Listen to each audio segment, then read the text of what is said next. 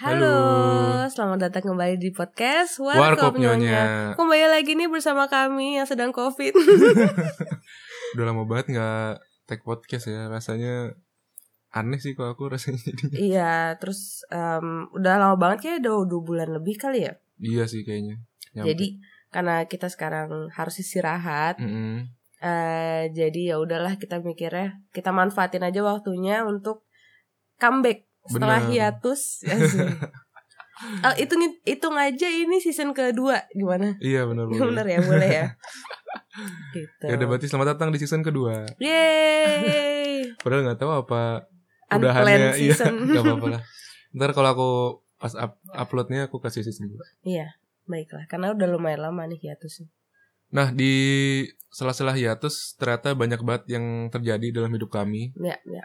Eh, mungkin kalau nggak salah inget itu awalnya ketika Ramadan ya itu udah Oh mulai-mulai iya. loyo Benar, karena puasa. puasa dan di Ramadan yang lalu kami jadi penyiar radio sahur di Oh iya, beberapa benar. kesempatan gitu kan Benar, benar, benar.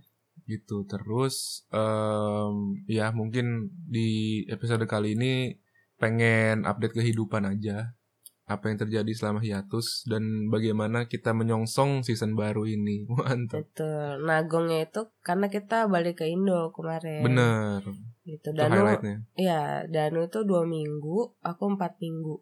bener itu eh, kalau nggak salah akhir April kan Ya. menjelang Lebaran Ya. gitu Betul, betul. Eh, ya sampai pertengahan Mei kalau aku terus kalau Mega berarti sampai Akhir akhir akhir Mei. Mei bener banget Mm-mm. Nah terus itu banyak ini nih banyak eh momen-momen ah selama mudik karena hari pertama datang langsung sakit bener banget gitu. Gara-gara coba dong ceritain dong ini jadi kan kan eh, your moment ya.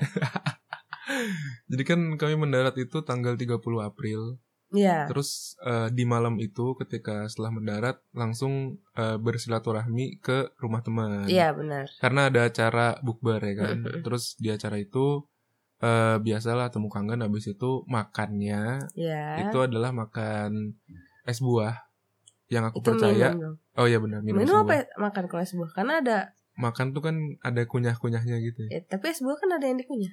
Iya makanya tapi orang biasanya minum es Minum buah minum. oke lah minum es buah aku eh, curiganya itu adalah dibuatnya di rumah sebenarnya Mm-mm. jadi es buah hasil Bikin produksi rumahan gitu, yang eh, artinya tidak terlalu jahat lah gitu kan Ya. karena kondisinya itu kami udah tiga tahun gak pulang Mm.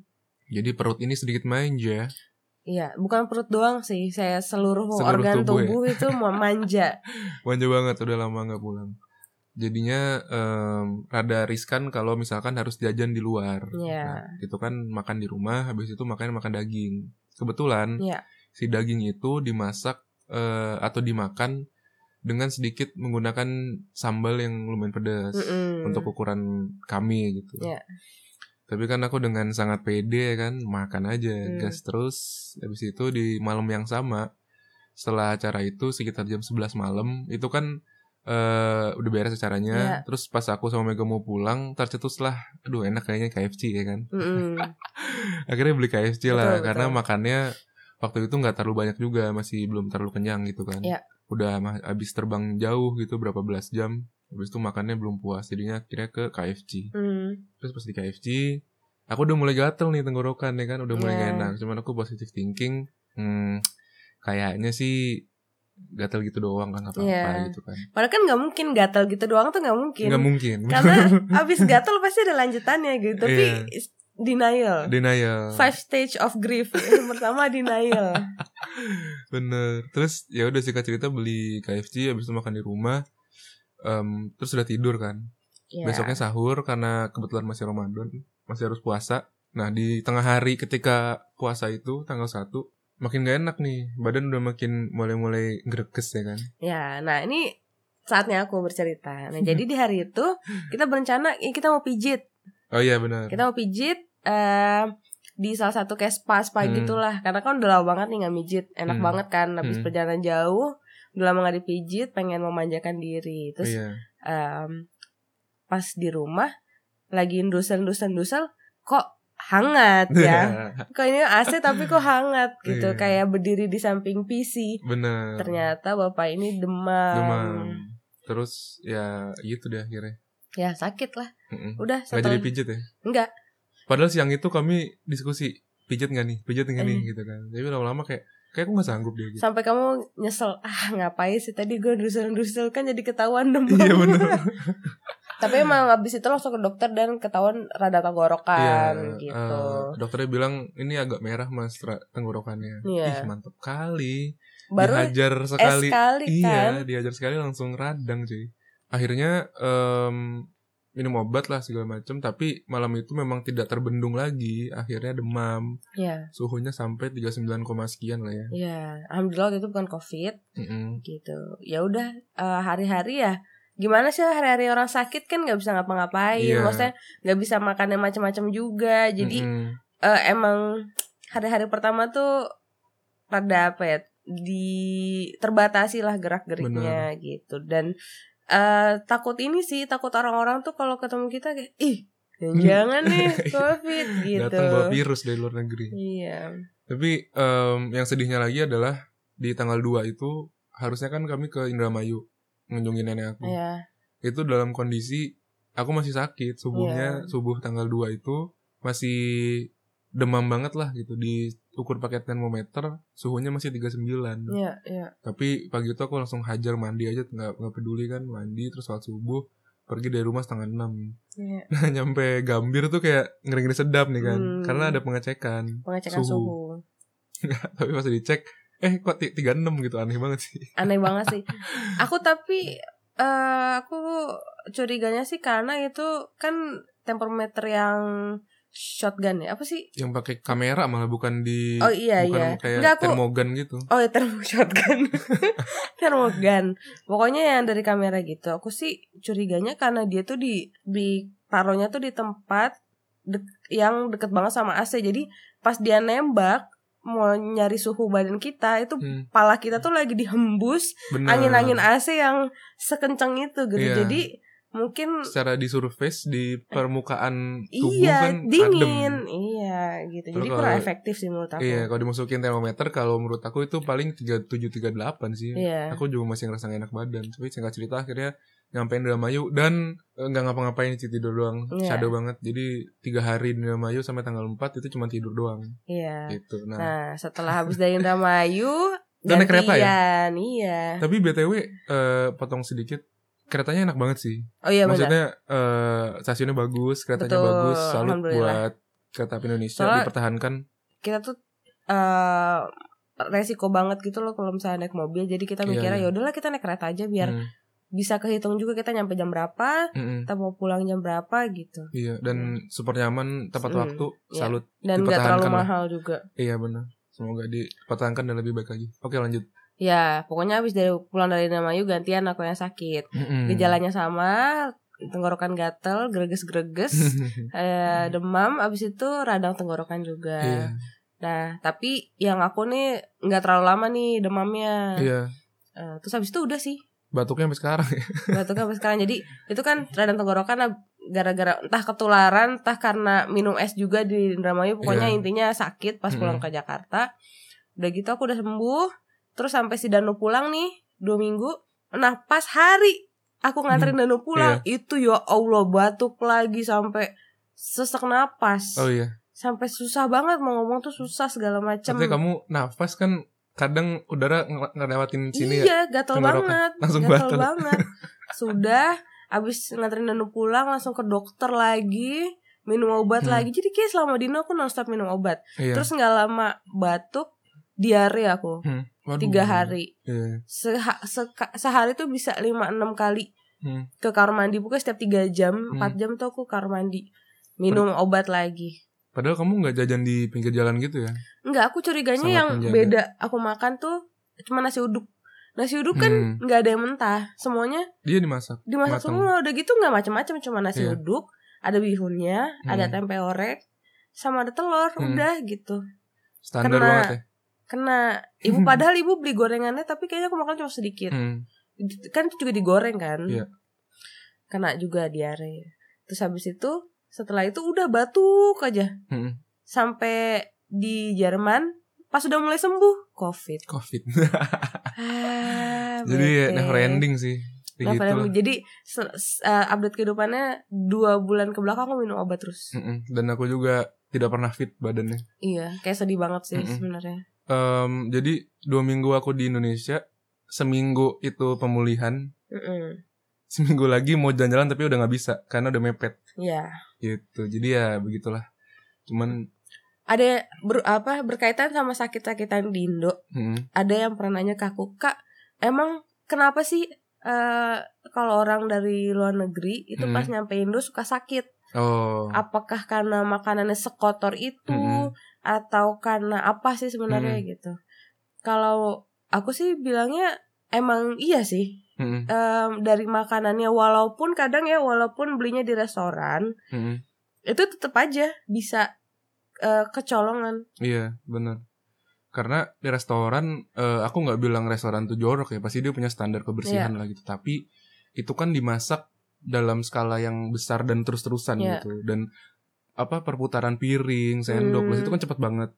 Bisa jadi kurang ben- kurang bersih atau gimana gitu pas nyucinya buru-buru kan. Iya. Dan eh, kalau kami sih selama di Jerman bukannya sombong atau gimana tapi memang kami tuh seringnya makan di rumah. Iya. jadi semuanya ke kontrol gitu. Iya. Bahannya ke kontrol pisau yang dipakai ke kontrol talenannya ke kontrol Iya. semuanya lah gitu. Bukan pamer itu kan malah murah. Iya sih kalau jajan malah mahal kalau misalnya kita. pamer kita dalam artian tiap hari kayak uh, delivery terus nah itu baru pamer. Maksud aku pamer dalam artian so bersih mentang-mentang luar negeri gitu ya bersih gitu enggak tapi memang karena itu aku sih setuju setuju sama kamu kayaknya gara-gara kita di rumah semuanya terjaga kita kontrol Iya. banget jadinya nggak nggak sering kena bakteri nggak sering kena Iya. kotor-kotor lah badan ini gitu. Iya. jadi kan antibodinya sedikit kendor Iya. begitu kan tidak digaspol benar dan makanya kalau di Indo kalau misalnya kayak cuma dua minggu atau sebulan tuh bener-bener kayak jangan makan yang aneh-aneh deh yang di pinggir jalan gitu aku Wah. sebenarnya sedih juga karena biasanya makanan-makanan yang banyak nostalgianya Mm-mm. atau yang seru-seru tuh kan di pinggir jalan ya betul cuman takut Mm-mm. gitu kalau misalnya diare sih mungkin ya minum obat diare selesai Hmm. gitu Cuman kalau sampai radang segala macam itu Demam gitu kan, panjang Udah, prosesnya amsyong.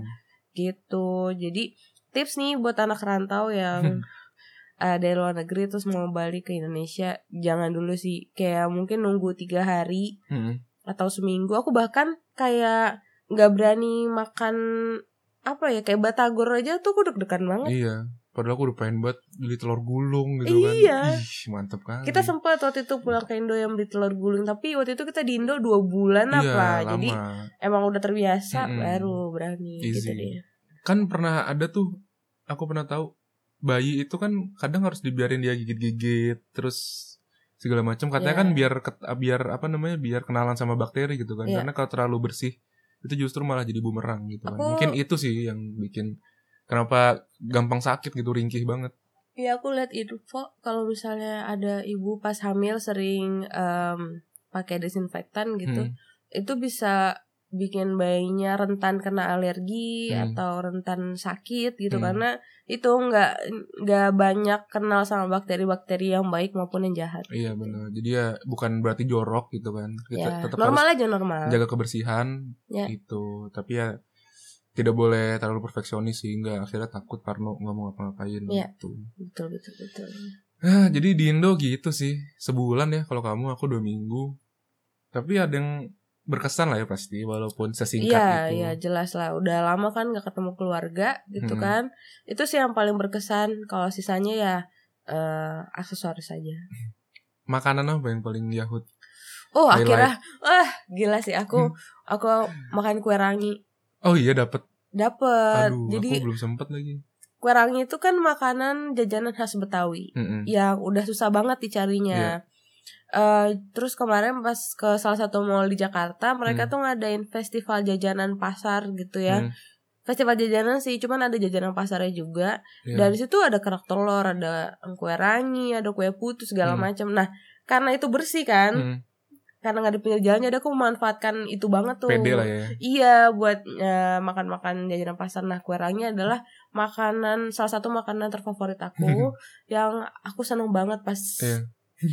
pas ketemu itu gitu jadi em, ibuku kan aku kan sama ibuku Hmm. terus pas aku udah ke mall itu tuh aku nggak mikir bahwa di situ bakal ada festival jajanan gitu terus abis itu aku datang terus tiba-tiba ngeliat boom festival jajanan terus Waduh. ibu cerita bahwa muka aku tuh langsung kayak bingung mau apa karena saking banyak ada es gitu ya? cendol iya ada Iya. es cendol ada segala macam batagor Hmm. langsung kayak wow langsung bingung mau yang mana gitu Hmm. Sebagai ibu, eh, sebagai donatur langsung deg-degan ya kan. Iya. udah gitu kan bayarnya pakai eh, apa namanya scan QR code Hmm. QR code gitu jadi Hmm. nggak berasa kadang Mm-mm.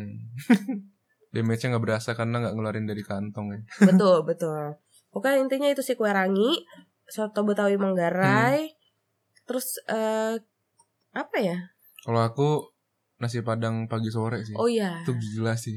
Itu enak banget Gila sih. sih. walaupun aku cuma makannya rendangnya doang Iya. ya karena aku not eh nasi padang lovers Mm-mm. gitu ya jadi aku makannya nasi rendang Gila sih itu kalau ada rejeki, ada kesempatan makan sih. Itu Iya. parah banget sih, enak banget. Itu aku pertama kali seumur hidupku kan. Mm. Enak banget. enak banget guys jujur gak bohong santannya tuh nggak nggak pelit Nggak pelit, enak banget, kental banget. Terus yang kedua martabak sih. Oh iya Aku sampai berapa kali beli martabak. iya enak Crazy. banget itu kita tuh gimana ya jadi em, kan ini pertama kalinya kita eh, jalan-jalan ke Indo mudik udah punya uang sendiri Iya benar. dan alhamdulillah kita bisa nyisain budget gitu Hmm, buat hmm. buat eh, bukan foya-foya sih maksudnya menikmati liburan di Indonesia Iya. gitu jadi aku jujur ngerasa happy banget ketika kita bisa jajan terus kita bagiin ke keluarga gitu Hmm. misalkan martabak tuh kan porsinya banyak ya Hmm. tapi aku kan pengen nyobain martabak manis martabak Telur, kering ya. martabak telur gitu Hmm. jadi seru banget ketika kita bisa yaudah nih makan aja gitu kita Mm-mm. kita yang Ngeriung beliin gitu, seru Ngeriung ya ternyata Sambil main kartu. iya ternyata enak ya maksudnya berbagi gitu alhamdulillah Iya, iya. sih Berarti ya itu sih memang apa namanya kenikmatan itu sebenarnya kan cuma sampai tenggorokan ya kalau makan. gitu. iya, iya. Tapi kenikmatan si berbaginya itu yang ternyata ngasih bumbu yang lebih enak. betul betul Ya kalau di Indo sih menurutku selalu makan ah, makanan itu jadi highlight gitu. Tapi mungkin ada yang Iya. lain juga kali ya. Apa menurut kamu yang buat kamu kaget atau shock atau sedih atau happy atau apa gitu? Em, mungkin kagetnya karena transportasi umumnya udah lebih baik ya Mhm. Eh, ya kita naik kereta segala macam itu udah lumayan terintegrasi semuanya Hmm. terus eh, fasilitasnya juga udah mulai bagus-bagus jadi aku makin optimis bahwa ke depannya bakal makin bagus lagi gitu Iya, amin amin. Eh, terus habis itu aku kaget bahwa masih susah nyari toilet umum bersih Waduh, emang. di Indonesia ya? Se- segitu di Jakarta loh ya Iya iya. gitu Em, terus apa lagi ya Kalau aku musola sih. Ah itu positif atau negatif nih negatif di beberapa tempat tuh sampai mau sujud aja tuh jadi nggak tega gitu karena kasihan jidat aku. kamu se- sih. segitu kan sejadah ya kalau cewek itu sejadah plus Mukena mukenanya itu. coy sampai kadang tuh Iya. pinggirannya tuh hitam-hitam udah Hmm. berjamur gitu Iya. bau Sedih sih karena kan kita mau menghadap Allah ya. iya Tapi dihadapkan dengan kondisi kayak gitu. atau kadang Kayak, tempat aduh. wudhunya Heeh. menggenang gitu Hmm, Terus apalagi kalau di mall, aku respect sih sama mall Tebet sih. Apa yang Tebet tuh? tebet Kokas. kokas Wah, itu aku respect banget sih. bagus ya Super nyaman, eh, Iya. ibadahnya enak banget. Harusnya kayak gitu pengelola tuh. Berkah. bener bener-bener soalnya eh ya kan nggak bisa dipungkiri mayoritas muslim Iya. terus ya masa iya sih musolanya masih aja di basement gak ada AC-nya gitu loh Mm-mm. Iya, jadi eh, menurutku se- sebuah treatment juga untuk eh, pengunjung gitu kalau misalkan musolanya ben- bener bersih, nyaman gitu. Menurutku Iya, itu jadi salah satu daya tarik juga sih menurutku ya. iya iya Nggak bisa di eh, nafikan gitu. kalau dipikir-pikir lagi kalau misalnya musolanya bagus kamu kan jadi ya udah deh zuhur di sini nggak apa-apa asar di sini nggak apa-apa Iya. jadi orang makin lama kan Heeh. kalau misalnya musola jelek kan pasti kayak Ah, ah udah di rumah aja pulang aja deh gitu. Iya. Iya, jadi eh, sesegera mungkin menyelesaikan hajatnya di situ habis itu Langsung pulang. pulang gitu. gitu, bener. Jadi kan kemungkinan untuk hedon hedon gitu kan. Ber- menipis. Iya ke- kesempatan untuk window shopping kayak gitu-gitu Iya, sih yang berakhir bisa jadi beli ya itu kan jadi berkurang pendapatan berkurang segala macam gitu. betul. Betul Em, terus aku yang bikin apa yang bikin aku kadang mes banget itu eh setuju sama kamu adalah transportasi umum. Hmm. dan di Bogor itu ada bis semacam Oh. dulu namanya Transpakuan Iya. tapi sekarang namanya bis kita Bis itu ngelewat perumahan aku cuy iya enak banget enak banget itu langsung Haltenya ke tengah kota lagi, iya. Mm-mm. harusnya kayak gitu dibanyakin sih hmm. dan diintegrasikan dengan eh, KRL. Ya. Jadi orang wisatawan dari Jakarta, dari Bekasi, dari Depok datang ke Bogor, turun di stasiun Bogor, bisa langsung naik eh, transportasi umum Iya. tanpa harus bingung, tanpa harus ngerasa ngeluh nggak nyaman segala macam. Itu kan jadi menambah apa ya, menambah daya tarik daya tarik dan kenyamanan saat berwisata. Hmm. Itu keren sih, harusnya dibudayakan seperti itu karena karena kita udah tahu bareng-bareng ada masalah iklim global gitu kan Iya. yang harus kita tangani bareng-bareng dan mobil listrik itu menurut aku adalah solusi yang sangat tidak sustainable gitu. Iya. Karena itu hanya bisa dimiliki sama orang berduit dan hanya bisa menampung maksimal lima orang. Jadi kayak kalau misalkan mau ngurangin polusi, solusinya tidak lain tidak bukan adalah transportasi umum gitu. jangankan maksudnya kalau iklim kan kadang orang Indo tuh masih belum kepikiran karena efeknya nggak nggak langsung gitu Hmm, kan hmm, hmm. kalau orang Indo kan harus kayak dicubit sakit nah Baru. itu baru kita harus ngapain nih biar nggak Iya, sakit gitu tapi kalau misalnya kayak yang nggak kelihatan kelihatan gitu mungkin kurang Mm-mm. men-trigger gitu ya Hmm. nah kalau menurut aku sih udah dari kemacetan aja tuh udah harusnya orang udah sadar sih harusnya Iya. kita berbuat sesuatu untuk itu gitu Mm-mm. karena macetnya ikut Parah ya. aduh aduh aduh Waktu lebaran kosong banget ya. iya iya iya Habis itu iya. kamu kan nge- nge- ngerasain nih transisi dari lebaran, habis itu Hmm. menjadi normal lagi Iya. dan ditambah situasi Covid yang udah mulai turun. Gimana kamu terakhir-terakhir? sebenarnya karena ibuku adalah uh, pengendara yang pintar jadi dia tuh tahu jam segini tuh mau di sini macet atau Hmm. enggak gitu jadi alhamdulillah aku nggak pernah kejebak macet yang gimana banget Hmm. karena kan aku nggak kerja Iya. biasanya kan macet itu kalau rush hour orang mau Iya. kerja atau mau pulang kan Hmm.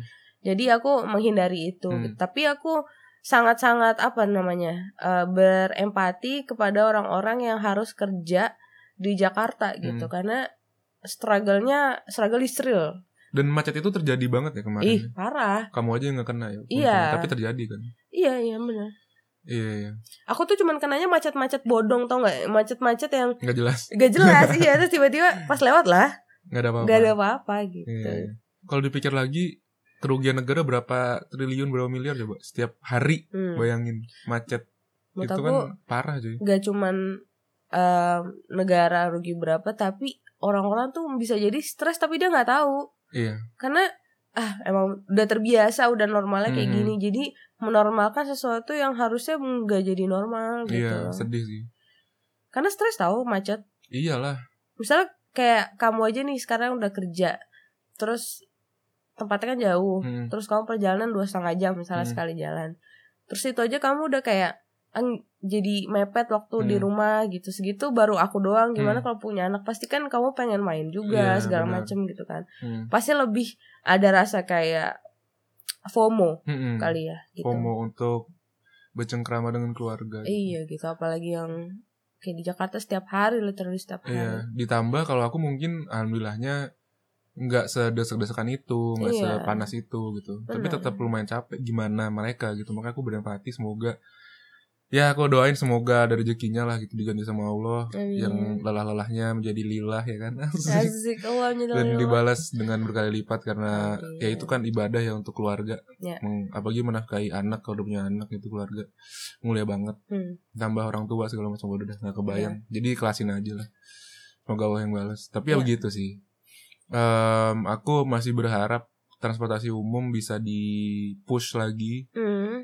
Dan kita harus menormalkan itu Ya. jadi gak ada ya bisa memang bisa diakui bahwa status sosial itu bisa tercermin dari mobil itu di mana-mana Iya, kayak iya. gitu tapi memang eh, ada pergeseran nih sekarang ini gitu kita harus eh, jadi pionir lah kalau bisa dibilang Hmm. pergeseran bahwa em, naik kendaraan umum itu tidak merendahkan harkat martabat anda gitu justru anda adalah Iya. eh, orang normal dalam tanda Iya. kutip yang pakai transportasi umum jadi nggak perlu diglorifikasi nggak perlu dikasih stigma negatif juga jadi yang dinormalin aja gitu menurut aku em, gini mungkin kita bisa mencoba dengan merayu anak-anak muda untuk meromantisasi iya bener. eh, kegiatan naik kendaraan umum Iya. gitu jadi em, kan biasanya gitu kan romanticizing your Hmm. life gitu Mhm. jadi mungkin kita nggak bisa ngelihat efeknya sekarang tapi mungkin ketika mereka udah besar jadi mereka Iya. kayak ya naik kendaraan umum tuh keren Mhm. gitu nggak nggak bukan, bukan, aib ya Mm-mm. dan eh, angkatan kita kan kebanyakan udah berkeluarga ya dan aku Ya. harapannya eh, ada pergeseran mindset di generasi kita gitu ya dan akhirnya diturunkan ke generasi selanjutnya bukan gitu. berarti kalau misalnya kita pengen menjaga alam tuh nggak bisa nggak bisa punya mobil juga Nggak cuman juga makanya seintens apa gitu Heeh. terus em, jangan satu keluarga satu orang punya satu mobil Hmm, gitu kan bener. ya misalnya kayak peraturan ganjil genap gitu Hmm. kan bukannya malah nggak keluar tapi Hmm. malah beli mobil satu lagi Iya. kalau udah punya genap ya satu Hmm. lagi yang ganjil gitu kan Hmm. jadi kontraproduktif ya jadi gitu kurang lebih em, kesan-kesan selama di Indonesia alhamdulillah ya yes. Apa kok cuma yes doang. Udah lama nggak tag ya Jadi kayak kita harus pemanasan dulu gitu. ya betul betul Ya semoga nggak boring ya teman-teman eh, Di episode kali ini Di season 2 Episode pertama. Oh, ya harus ada gimmicknya ya? Nyata gitu kemarin Cuman memang ya Belum sih Kami juga masih belum sehat. Iya. Ya nanti insya Allah ada Semoga ada gimmicknya Eh, makasih buat kalian yang udah nge-request terus lewat aku lewat Mega sih banyaknya. Kayak kak kapan? Podcast apa segala macam. Makasih banget udah nungguin. Diusahakan akan rutin lagi eh, untuk ke depannya karena Iya. kita pengen tetap podcast ini eh tetap membara gitu ya Asik. tetap ada yang dengerin. Karena ini salah satu kreatif outlet aja sih dan bener s- niatnya sih ya udahlah ng- nggak banyak yang dengerin juga nggak apa-apa tapi yang penting keluar gitu Iya. dari kaminya nggak terpendam gitu energinya maksudnya tuh nggak ada yang kayak harus seribu pendengar Oh. dalam waktu dua hari gitu Hmm. nggak juga. Harus Spotify eksklusif dalam satu tahun gitu nggak itu terlalu ambis. nggak apa-apa juga. Nggak apa-apa juga kalau tercapai tapi nggak kita nggak seambis Iya, itu iya. ya makasih sekali lagi itu bermakna banget sangat berarti buat kami yang bikin podcast. Alhamdulillah kalau kalian nyaman kalau kalian suka dengerinnya. Terus kalau kalian punya hmm, kritik saran ide mau bahas apa segala macem boleh banget Mhm. langsung submit aja ke ya Instagram Mega mungkin atau Instagram aku supaya nanti kita bisa growing lebih yahut lagi ke depannya insya Allah. glowing atau growing Growing, growing. growing aku dengernya glowing Oh, iya. Ya gitu deh. Eh, makasih udah denger sampai sini. Sampai ketemu di episode selanjutnya. Dadah. Dadah.